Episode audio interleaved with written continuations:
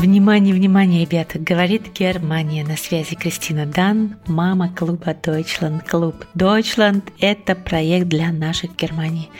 И подкаст «Немецкий клуб» создан именно для того, чтобы как можно больше наших могло узнать о проекте и стать его частью. В каждом выпуске этого подкаста я рассказываю, как развивается клуб с самых своих первых дней, а еще знакомлю вас с нашими друзьями, спикерами, участвующими в нашем марафоне, который, кстати, вырос в реально крупный проект.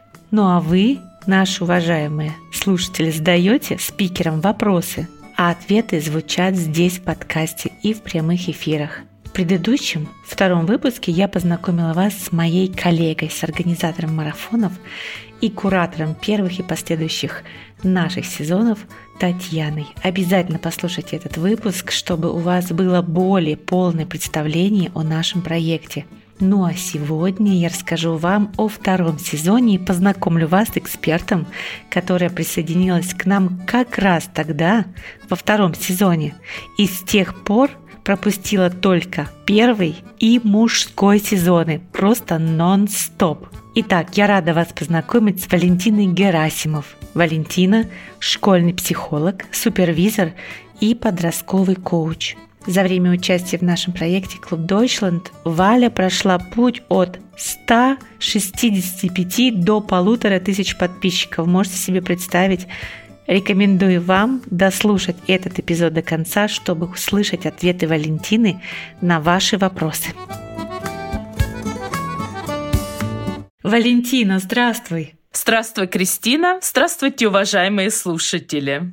Валентина, расскажи, пожалуйста, немного о себе. А, откуда ты приехала? Как ты вообще пришла к такой профессии, которой ты сейчас занимаешься? Потому что это такая даже, можно сказать, не просто время затратная профессия, но это также такое очень глубокое вхождение в проблемы людей. Как ты вообще пришла к этому? У меня в школьном возрасте, в принципе, изначально было желание быть учителем. Но потом в течение школьных моих лет менялось. То есть одно время я хотела быть юристом. Как раз я помню 90-е годы, и как коррупция где-то была на большом уровне, и это были три самых престижных факультета – юридический, экономический и инфак. И, соответственно, на юридический моя мама узнавала поступать как те.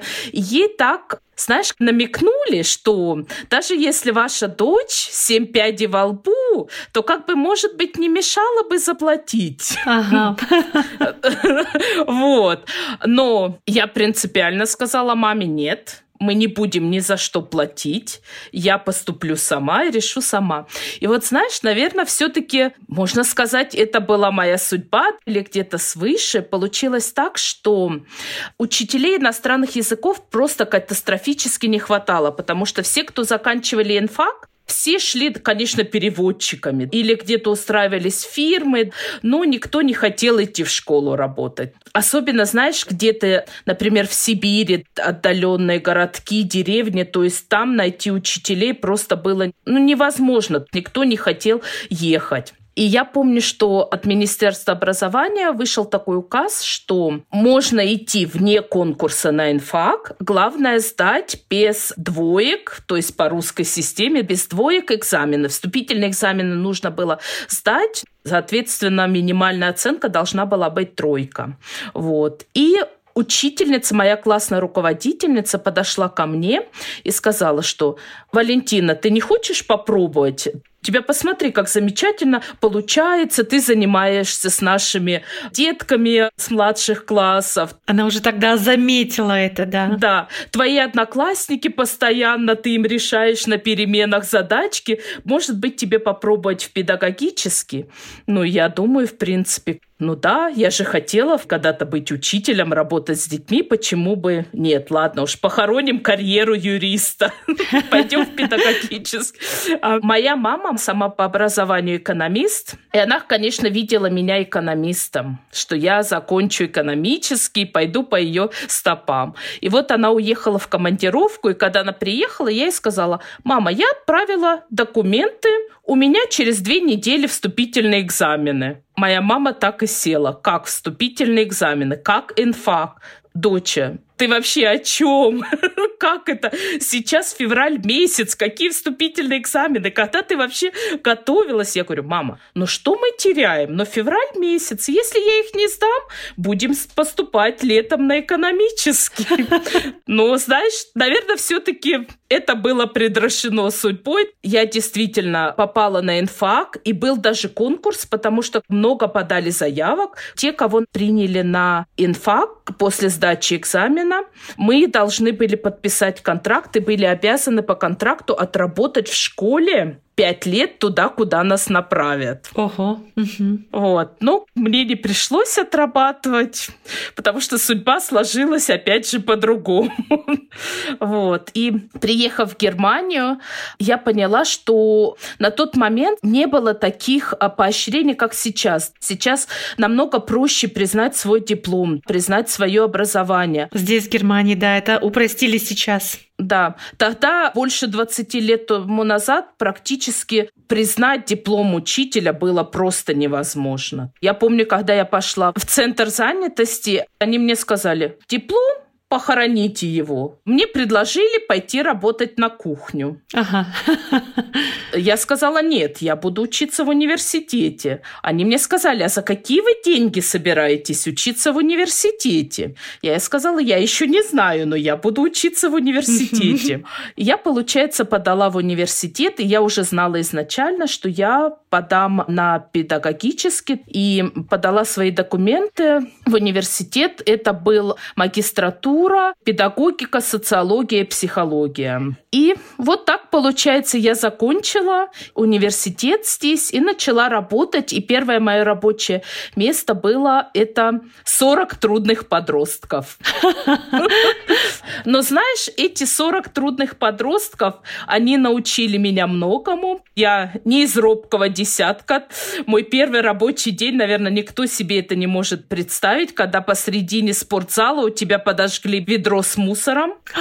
И когда два турецких парня, которые на две головы выше тебя, стояли перед тобой и говорили, ну и что ты нам сделаешь, ну и что ты нам сделаешь, я стояла перед ними и сказала, вы сейчас же уходите из этого спортзала. Конечно, у меня очень дрожали коленки. Все-таки 40 подростков в возрасте от 16 до 25. Я одна Вау. с ними. И один сказал, что, знаешь, я тебя зарежу. То есть угрожали даже? Угрожали, да.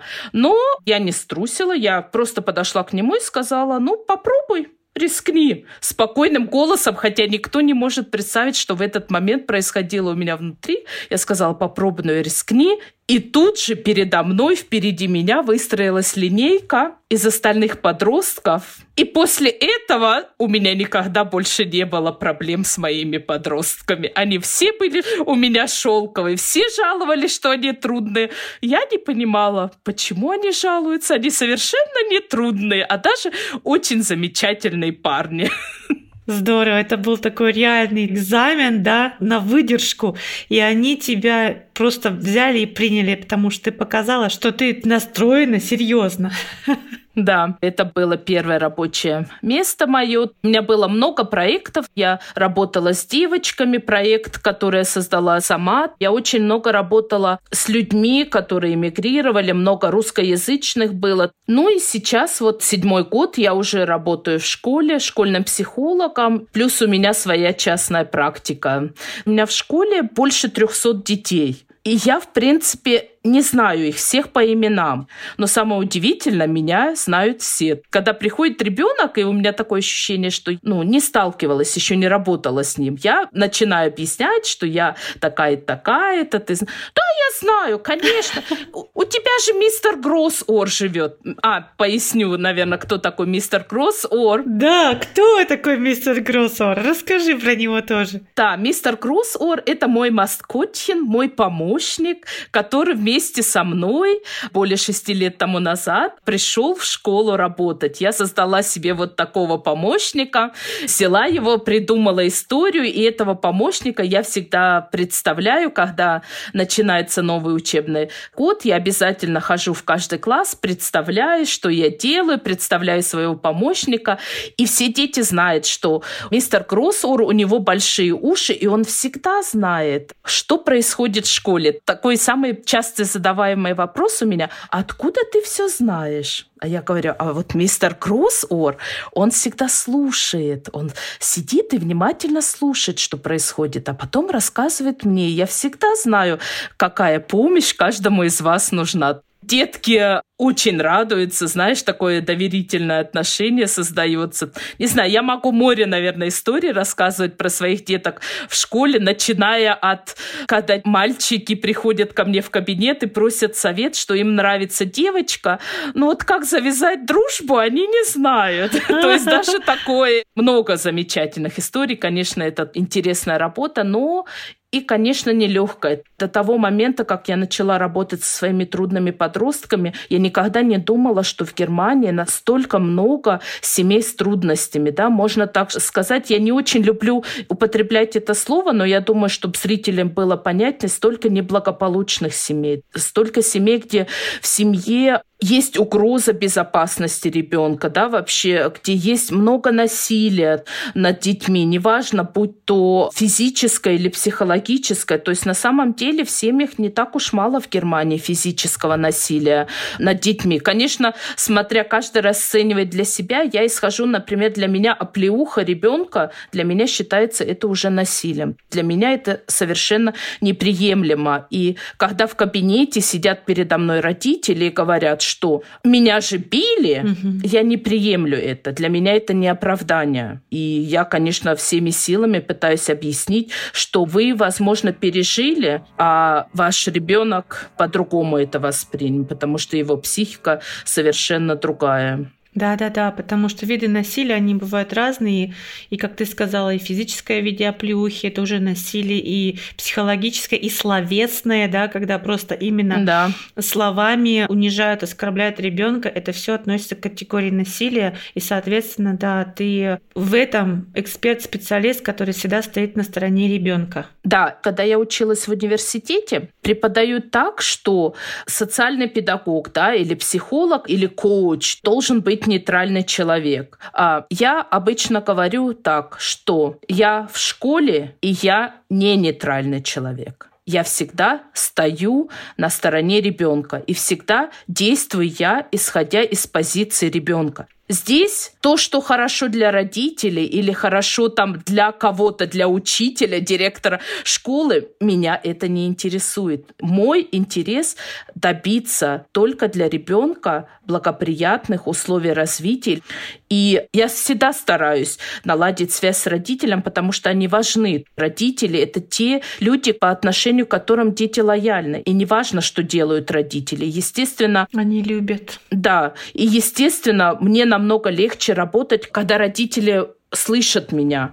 Но иногда бывают такие случаи, когда я должна говорить, что я пишу вам список, и этот список вы должны в течение четырех недель обработать, иначе мне придется сообщить в органы опеки, и, соответственно, будут иметься другие последствия. Но я скажу, что это, наверное, очень тяжелые моменты, и обычно я очень переживаю, и это те моменты, где я часто мало сплю. Вообще я переживаю за каждого ребенка, за каждую его историю, и все они у меня остаются в сердце, где-то в душе, и, наверное, они тоже чувствуют, потому что даже мои мальчишки, которые сейчас уже сами стали папами, и ты не поверишь, их детки начинают приходить сейчас ко мне в школу, они мне часто говорят, фрау Герасимов, спасибо тебе, вот тогда ты мне это сказала, или вот тогда мы, помнишь? Это вот те самые подростки.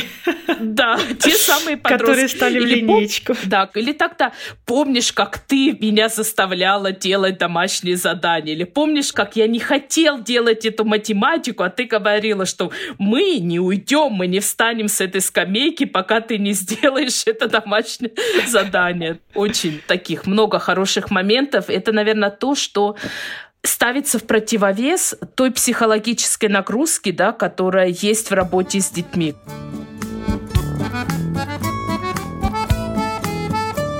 Валь, ты присоединилась к нашему клубу как эксперт, когда у тебя было менее 200 подписчиков. Если не изменяет мне память, 163 или 165.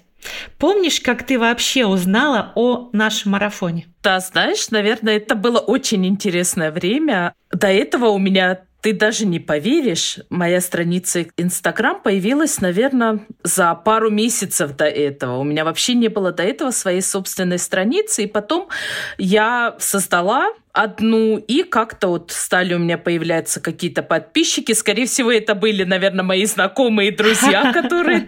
Первая сотня, которая была там. И потом Наверное, мне от тебя пришло сообщение в директ. Да, я помню, что я прочитала еще, думаю, ага, что такое марафон. Именно, знаешь, как с марафонами я была знакома как таковое. Что такое марафон, я себе представляла. Но участие в марафоне как эксперт, я тебе скажу, немножко было странно. Или как-то ага. очень себе тяжело представить. Я думала, о, что я вообще буду делать, и что это значит, и как это вообще должно проходить. И, наверное, я тогда тебе, да, написала, что, в принципе, я бы хотела с тобой лично поговорить. И я помню, мы с тобой созванивались, наверное, где-то около часа разговаривала, где ты мне подробно рассказывала, что такое марафон, что ожидается от меня. Да, да, да. Я тогда, скажу откровенно, разослала в самом начале очень-очень много различным экспертам, спикерам, но даже не экспертам, а правильнее сказать, различным блогерам нашим в Германии разослала очень много приглашений. И э, в основном наши блогеры или не ответили, или засомневались и сказали нет. И тогда я подумала, мне нужно искать людей, которые эксперты, которые могут помочь людям в конкретных ситуациях. И когда я начала искать таких, как ты, экспертов, причем ты говоришь сейчас, что буквально два месяца назад, как ты создала свой аккаунт, и вот ты есть, и я вижу, что этот человек очень, очень может много дать пользы людям информации, несмотря на то, что у него такое маленькое количество подписчиков. И я уцепилась за тебя, за других экспертов и поняла, что на самом деле вот именно таких людей и нужно находить.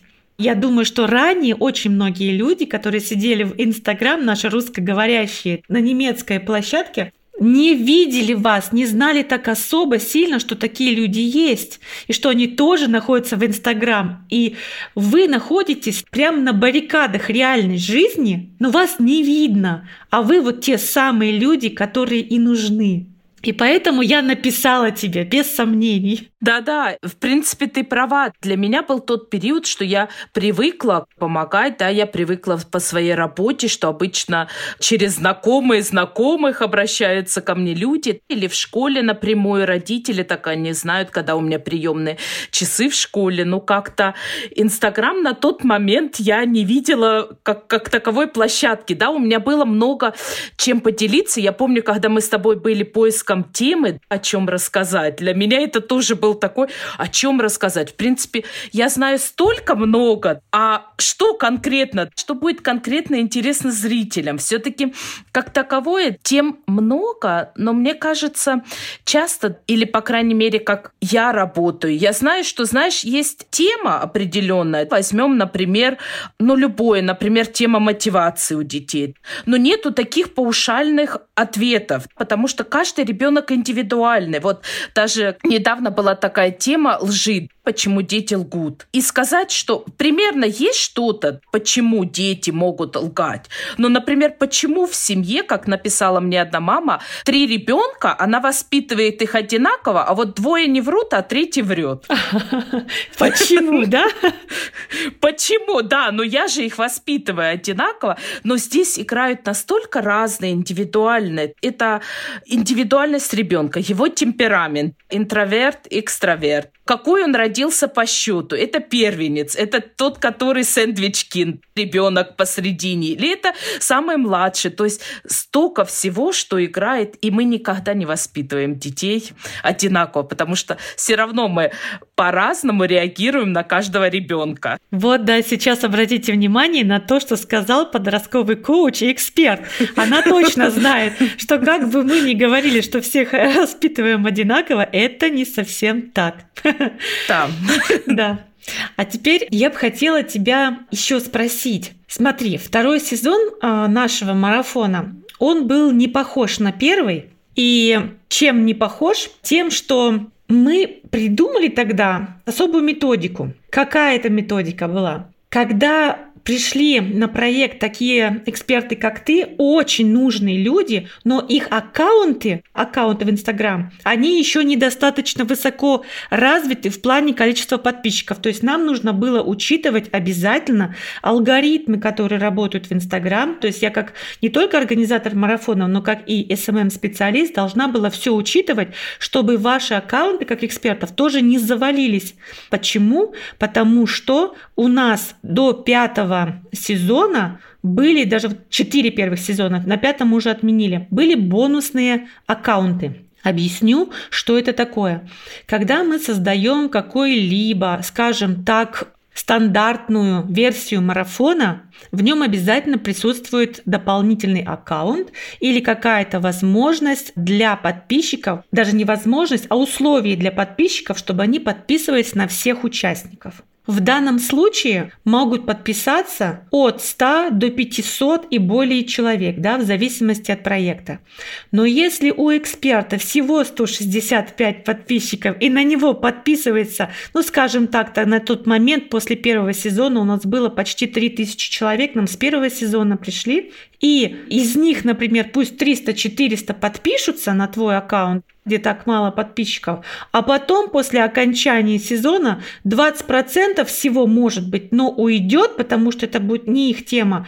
И таким образом мы можем завалить аккаунт, потому что упадут резко охваты. И чтобы избежать вот, вот этого бардака, была придумана идея, пришла такая идея, я предложила тебе не идти в обязательные подписки, да? Да. Но у тебя была возможность все равно выходить в прямые эфиры. Мы делали все как полагается и делали четкую рекламу и четкую вот эту вот последовательность в ленте, как и у всех остальных экспертов. И я думаю, что вот эта фишка была классная в том плане, что к тебе пришли именно те люди, которым была интересна и важна именно ты. И получается, что у нас была разработана такая новая методика для спикеров, для участников с маленьким количеством подписчиков. И это было очень интересно, потому что к таким спикерам, которым не нужно много-много подписчиков разных, да, у них нет цели собрать только подписчиков, а им нужна именно целевая аудитория, и к тебе пришли люди, которые интересовались именно твоей экспертностью, которым была нужна информация именно от тебя. И скажи, пожалуйста, Валь, вот уже ты затрагивала, например, этот момент, ну давай мы заглянем его поглубже. Были ли у тебя вообще сомнения и смущения по поводу того, что у тебя вот так мало подписчиков, и ты заходишь в такой проект? Ну так, конечно, Кристина. Я, например, думала, будет ли вообще интересен мой блог подписчикам, потому что это было в самом начале развития моего блога. И, конечно, когда я посмотрела первый сезон, кто принимал участие, посмотрела на количество их подписчиков, ну, наверное, я боялась, буду ли я воспринята подписчиками вашего клуб Deutschland так же, как другие эксперты? Не будут ли они задаваться вопросом, о, всего 165 человек, может быть, она не такой уж хороший эксперт? Или почему так мало подписчиков? Хотя, наверное, у меня было всего, может быть, 20 где-то постов, из них половина больше такого где-то личного характера, то есть в самом начале. И ты мне рассказала, что есть такая возможность, и просто стоит попробовать. В принципе, ты меня поддержала, да, и где-то можно, так сказать, дала мне толчок пойти в этот второй сезон, даже с малым количеством подписчиков, так сказать, рискнуть. Верно, Вать. Большое тебе спасибо, что ты тогда тоже откликнулась и набралась мужества и доверилась мне и пришла на проект. Спасибо тебе большое.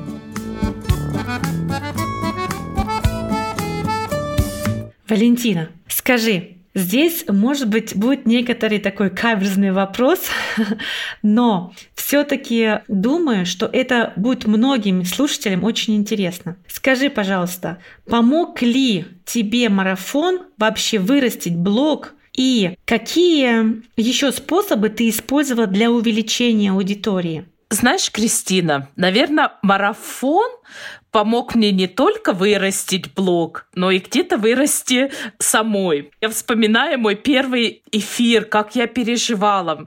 Мне кажется, такое ощущение было, что я заикалась через каждую строчку само, как настроить камеру. Я, наверное, за час до этого я уже начала настраивать камеру, 10 раз ее проверила, и вообще, как это будет работать, и будет ли это работать, и вообще смогу ли я.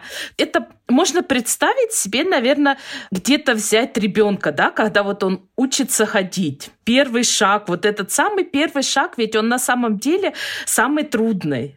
Сейчас встать и пойти не знаю, я очень благодарна тебе и вообще всей твоей команде, потому что была огромная поддержка до эфира этого моего первого прямого эфира. И также после, я помню, что тогда я спрашивала вообще, как понравилось, как вы думаете? Хотя резонанс был довольно большой среди да. зрителей, которые да, смотрели, да. много было вопросов, но тем не менее были такие сомнения. А как вообще, как я говорила? Еще, знаешь, у меня был такой, наверное, момент.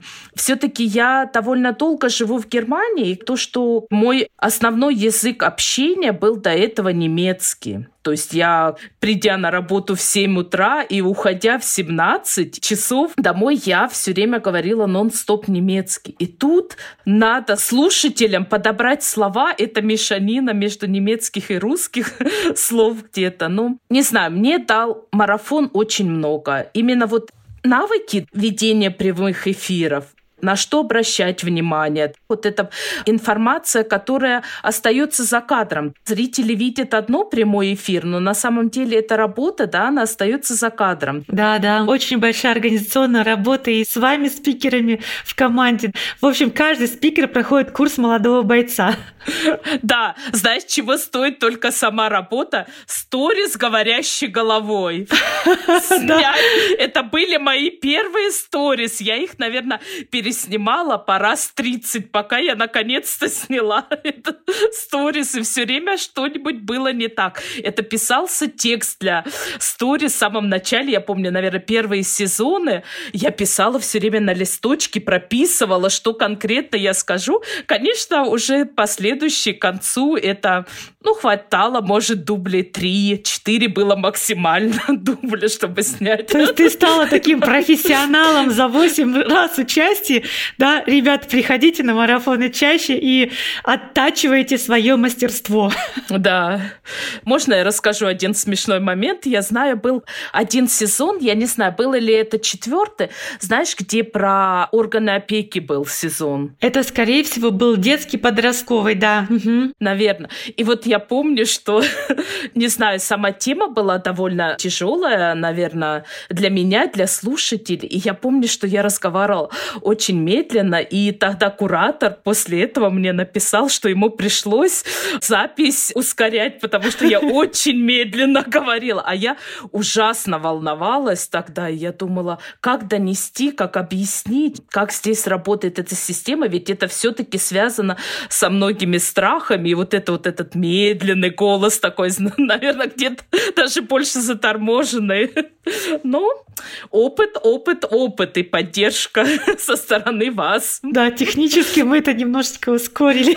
Да. Но молодец. Главное, доступна изложенная информация. Ты справилась тогда. Да.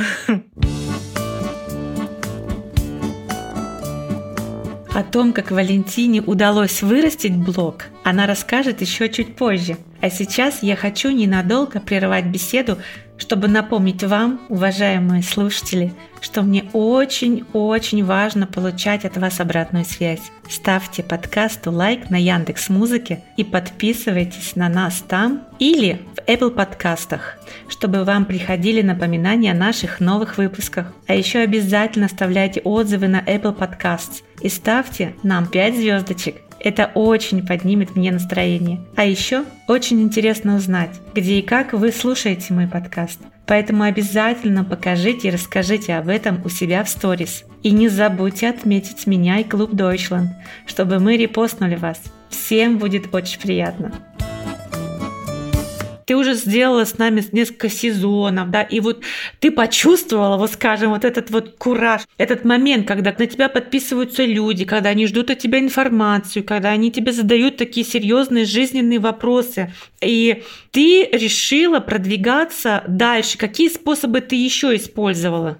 Ну, знаешь, как тебе сказать, наверное, слишком много способов я не использовалась, потому что все-таки это было зависело время, и у меня оно очень ограничено само по себе. То есть у меня, наверное, большая часть подписчиков пришло действительно за все эти сезоны марафона. Плюс я давала пару раз рекламу, и также, конечно, совместные прямые эфиры. Тогда меня куратор тоже с вашего марафона, я помню, мы как-то созванивались, и вот она мне давала советы, что попробуй с другими блогерами вести прямые эфиры. И вот, наверное, именно вот, что я приходила, блогеры приглашали меня к себе, да, или я приглашала других. Создавала коллаборации. Да, коллаборации. Это тоже принесло. Рекламу я такой, что считается таргетом, это я еще не использовала. Ну вот в основном это марафоны, да, вот эти коллаборации. И Наверное, я Lifetime принимала один раз участие, и один раз была где-то у меня реклама в каком-то паблике. Если честно, я уже не помню в каком, но в каком-то паблике я давала тогда один раз рекламу. Это вот были основные способы так вырастить мой блог. То есть основная все-таки аудитория, получается, пришла именно с проекта, да? Да. Ты у нас, повторюсь, легендарный наш эксперт, легендарный спикер, который пропустила только первый сезон и мужской сезон. Да. Да, все остальные нон-стоп. Не говори.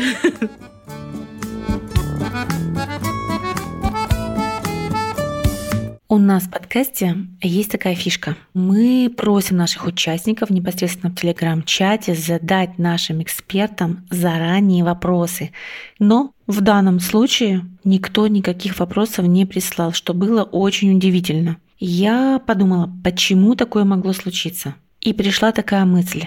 Все-таки Работать с психологом – это очень интимный процесс. И многие люди не хотят выносить свои проблемы на всеобщее обозрение. А проблемы, связанные с детьми особенно, они все-таки решаются, как говорится, в закрытом помещении между психологом и родителями. Или же, возможно, иногда к этому подключаются социальные учреждения. И тогда я задала Валентине такой вопрос – что же чаще всего приходит к ней в запросы от клиентов? Какой вопрос звучит чаще всего? И вы сейчас можете послушать, что Валентина мне ответила.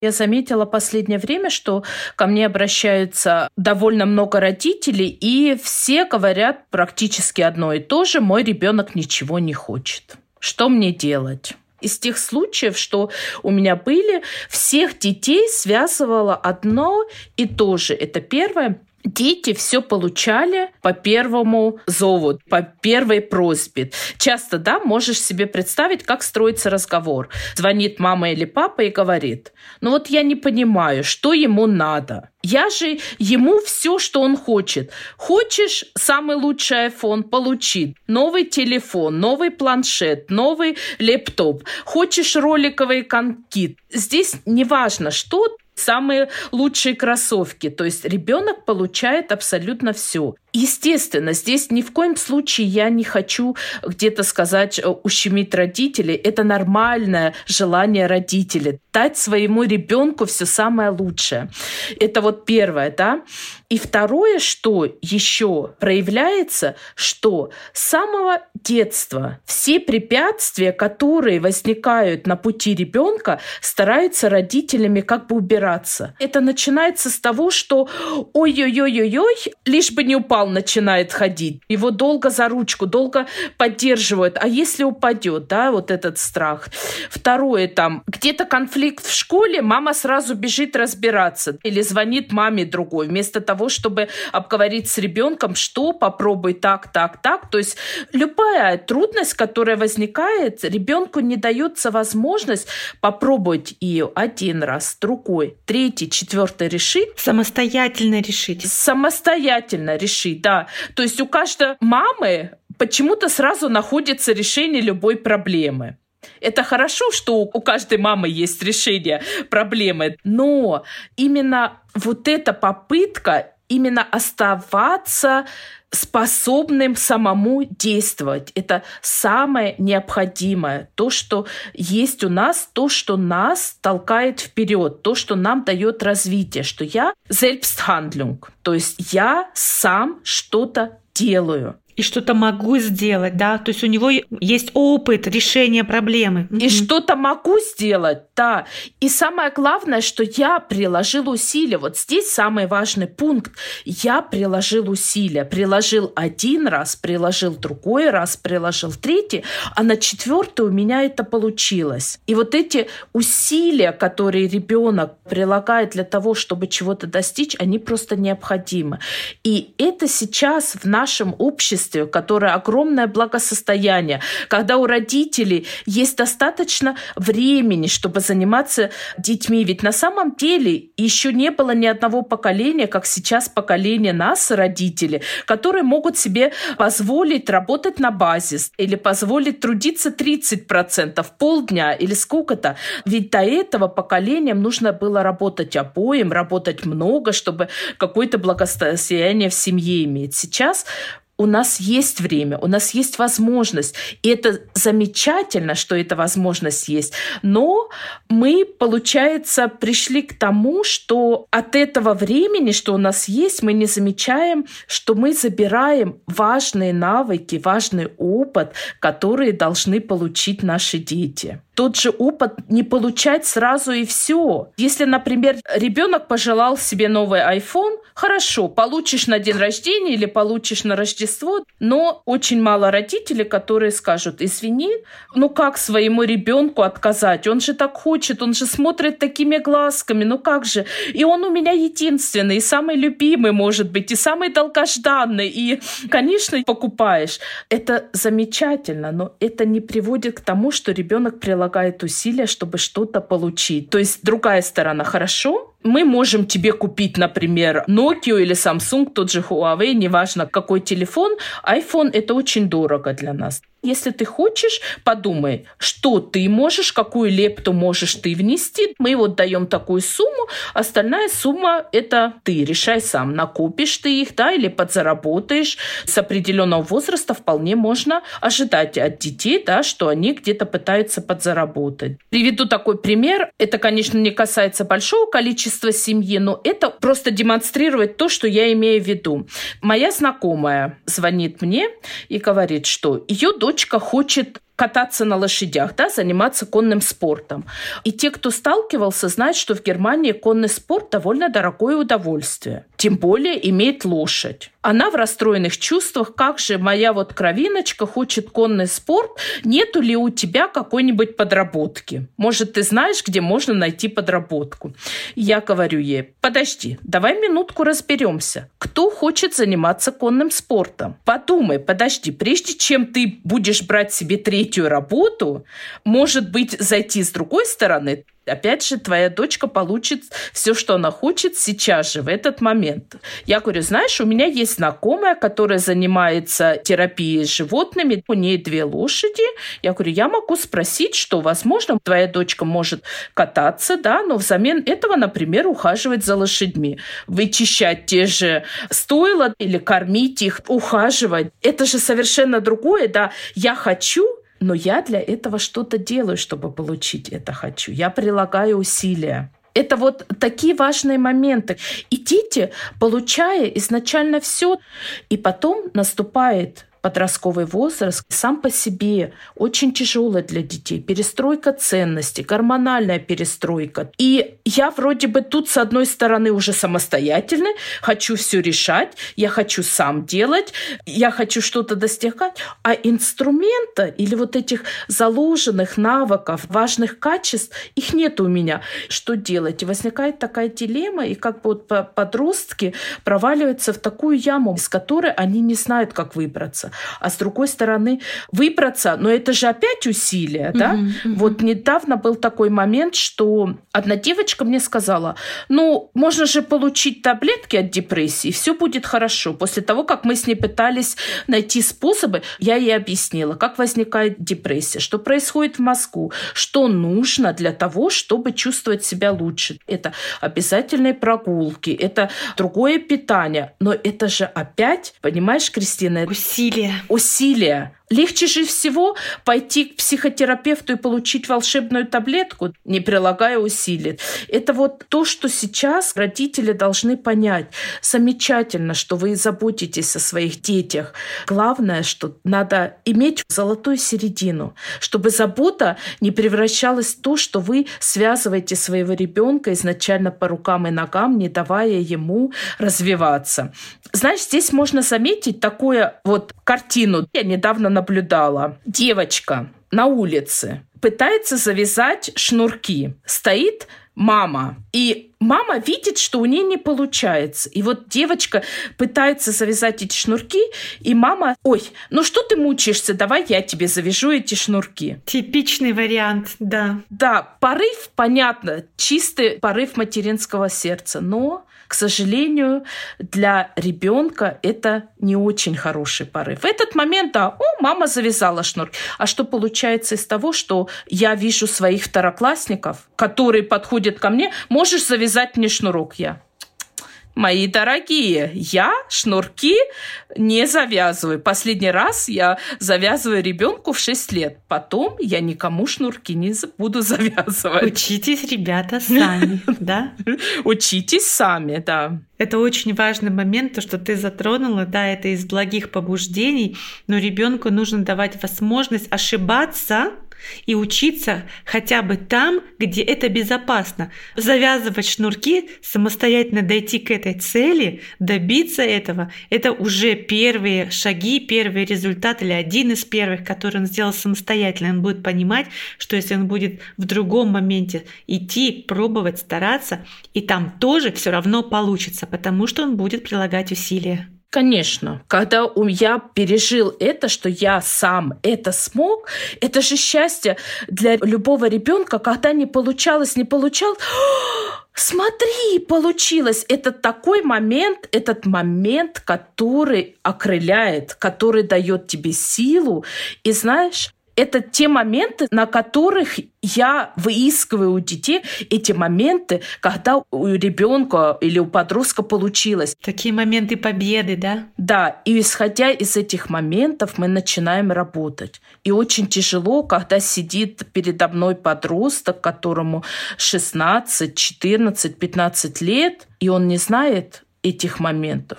Я не знаю один ответ. И, конечно, это очень долгий процесс найти этот момент. Конечно, намного легче, когда ты после первого сеанса знакомства уже знаешь примерно эти моменты и знаешь, как будешь работать. Это к тому, возможно, знаешь, вопросы, когда у меня родители спрашивают, а сколько раз вам надо встретиться с моим ребенком, чтобы появились результаты улучшения? К сожалению, я могу это сказать только через один-два приема. Вот, кстати, то, что ты говорила, это те моменты, которые мы можем начать делать, когда у нас ребенок маленький, да, и какие-то методики. Ты очень много это описываешь у себя в аккаунте. Там очень много сейчас у тебя информации, просто полезной, приполезной. И наши слушатели, я просто призываю пойти на аккаунт Валентины. Обязательно будет ссылка на аккаунт Вали в Инстаграм, и она будет находиться у нас прямо в тексте под этим аудио. Вы сможете ее обязательно там найти. Загляните и посмотрите, пожалуйста, сколько там пользы для вас, как для родителей, есть. И то, что ты сказала, Валь, по поводу вот этой проблемы, когда мы можем ее решить, когда ребенок еще развивается, когда он растет. А когда он уже подросток и он попал в эту проблему, но что еще важно, осознал эту проблему или родители осознали, вот этот момент тоже очень важен, потому что иной раз это неосознанно происходит, и ребенок уходит все-таки в депрессию, не понимая, что с ним происходит. И если он попал в это сложное положение, как ему из него выйти или как самостоятельно это очень трудно сделать, да? Очень трудно. Он становится взрослым, и он несет с собой через всю жизнь это. И если родители, вот слушая сейчас подкаст, это увидели или услышали какие-то наметки, какие-то моменты, которые ты обговорила, что он говорит, я не знаю, что я хочу, у меня нет мотивации, когда он не интересуется жизнью, не интересуется тем, что будет потом, как он будет идти учиться, куда он будет идти учиться, и он огрызается, он сам не знает, не хочет, а вот так получается, он потерян. И если родители сейчас это слышат, или подростки, может быть, услышат этот момент, и они поймут, что вот что-то сейчас с ним такое происходит, и он хотел бы получить помощь или попробовать хотя бы увидеть или найти, вытащить за ниточку, которая будет вести его к выходу из этого состояния. На что ему в первую очередь обратить внимание или как ему действовать? Если подросток сам говорит маме или папе, да, или пишет мне, например, что у меня такая-то проблема, можете ли вы мне помочь, это уже стоит дорогого. Здесь можно работать. Иногда бывают такие ситуации, когда подросток не может это сказать или уже состояние депрессии настолько глубокое, что здесь, к сожалению, так как я являюсь психологом, я не являюсь психотерапевтом. Иногда бывают такие состояния, что нужно просто психотерапевту и уже нахождение в клинике, то есть амбулаторно или стационарно. И обычно депрессивные состояния сопровождаются попытками суицида или мыслями о суициде. Здесь я сейчас скажу о тяжелых случаях. Если вы заметили у вашего ребенка, что, например, какие-то странности в еде, что ребенок или ничего не ест, или ест в огромных количествах,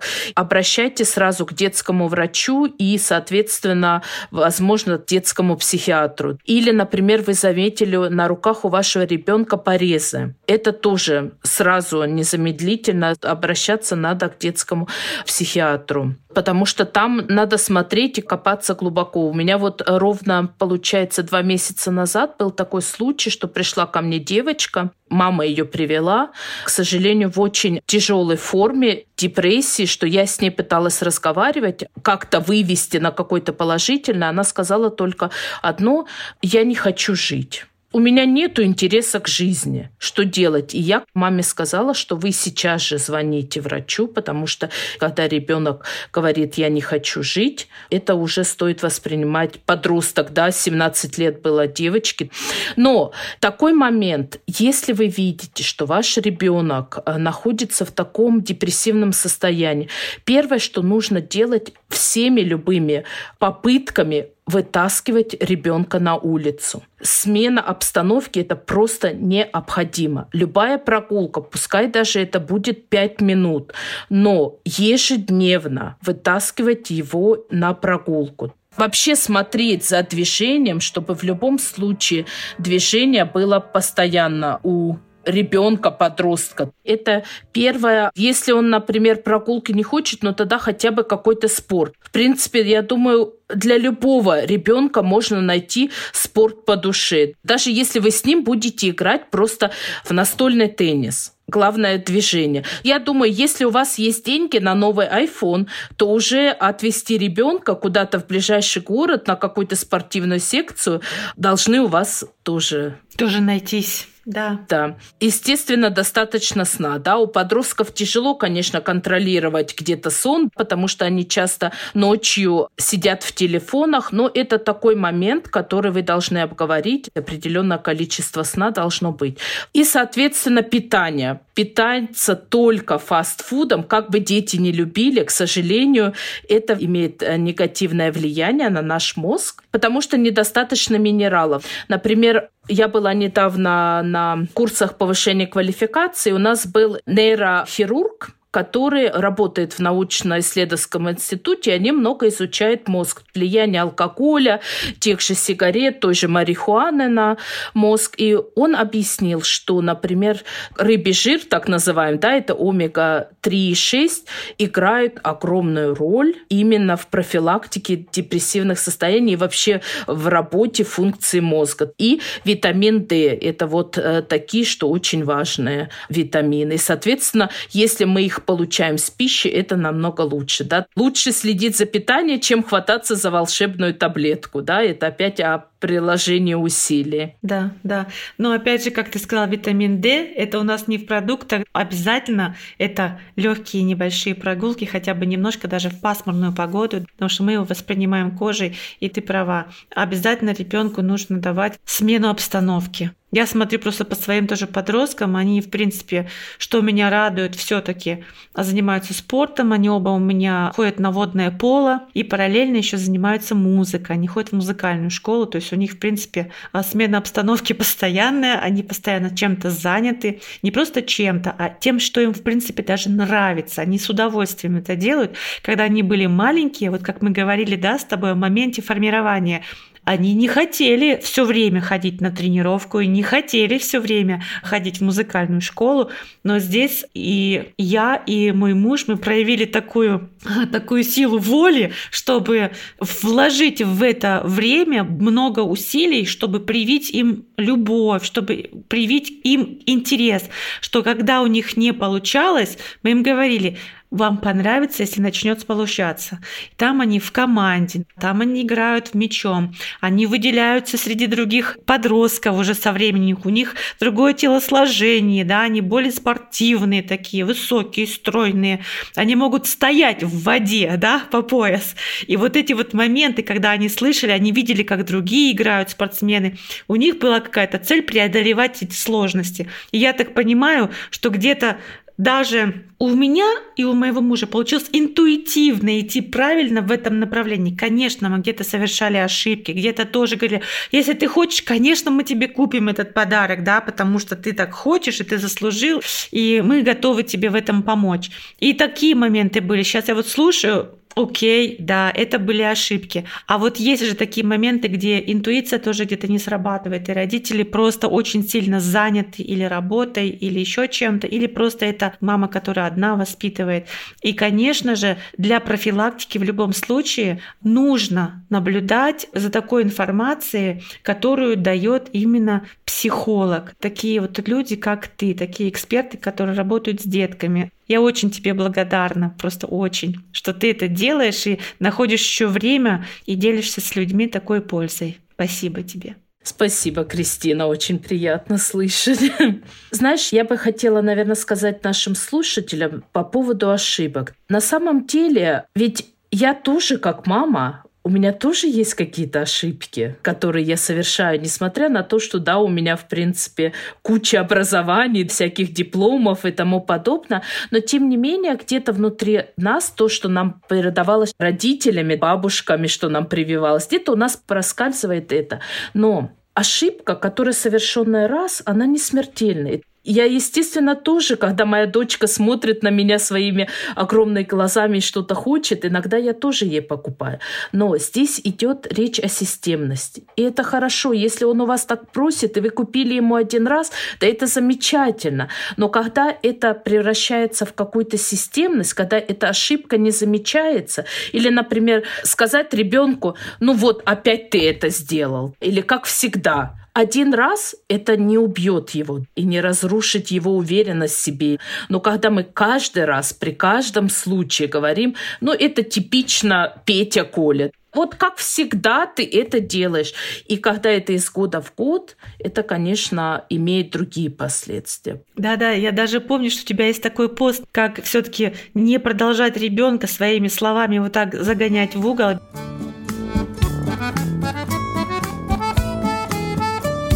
Друзья, ну а на остальные вопросы Валентина ответит в прямом эфире в нашем телеграм-чате. Эфир проведем уже совсем скоро. Следите за анонсами в телеграм и в инстаграм. Ссылки обязательно будут в описании. Ну а если вам лень его разворачивать, вы просто можете вбить в поиске на английском или немецком club.deutschland и присоединиться к нашему безопасному пространству для теплого общения. Там много обучалок, записей эфиров с экспертами из Германии и другого полезного контента. Сейчас же у вас еще есть возможность присоединиться к нам бесплатно. Чуть позже мы планируем сделать вход платным. И в следующем эпизоде на ваши вопросы будет отвечать Жанна Шмидт. Жанна тренер по развитию внимания и памяти. Мы поговорим о том, как она пришла в третий сезон, про необычный дизайн, про дамскую сумочку и обязательно про то, как мы встретились. А это была очень интересная и необычная история. И если вы не хотите пропустить новые выпуски, подписывайтесь на подкаст там, где его слушаете. И это был подкаст «Немецкий клуб». Ваша ведущая Кристина Дан. И в гостях у нас сегодня была прекрасная Валентина Герасимов. Я бы хотела вам дать такое маленькое напутствие. Обнимайте своих детей и своих колючих ежиков-подростков как минимум 8 раз в день. А еще лучше больше. И говорите им почаще «Я люблю тебя таким, какой ты есть». Ребят, всем пока. Встретимся в клубе и в следующих эпизодах подкаста.